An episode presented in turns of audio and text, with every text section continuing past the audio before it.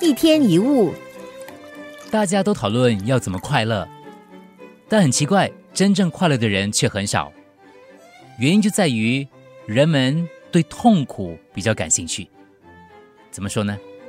有太多的人对痛苦的兴趣远远超过快乐，他们可以随便为了一些鸡毛蒜皮的小事牺牲掉快乐，但是对于痛苦却紧抓着不放。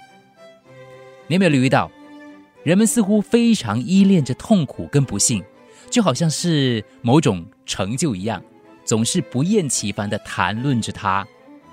如果你仔细听过他们的抱怨，你就会了解不快乐的原因出在哪里。我们谈疾病、谈倒霉的事、谈不幸的过去、谈负面的情绪，就是很少谈一些好的、正面的事。为什么会对痛苦特别有兴趣呢？因为痛苦可以得到很多快乐所得不到的东西。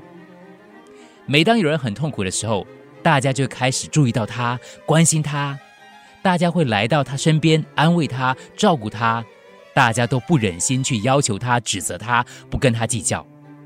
这就是为什么很多人总是喜欢滋养不幸，喜欢夸大痛苦，因为只要上演自怨自艾、哀伤自怜的戏码，就会有人让步。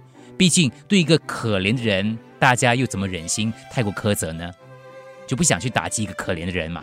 谁那么没有良心，对不对？所以你会看到呢，小朋友如果他很痛很苦的时候呢，整个家庭的成员都会围绕着他，疼爱他，替他担心。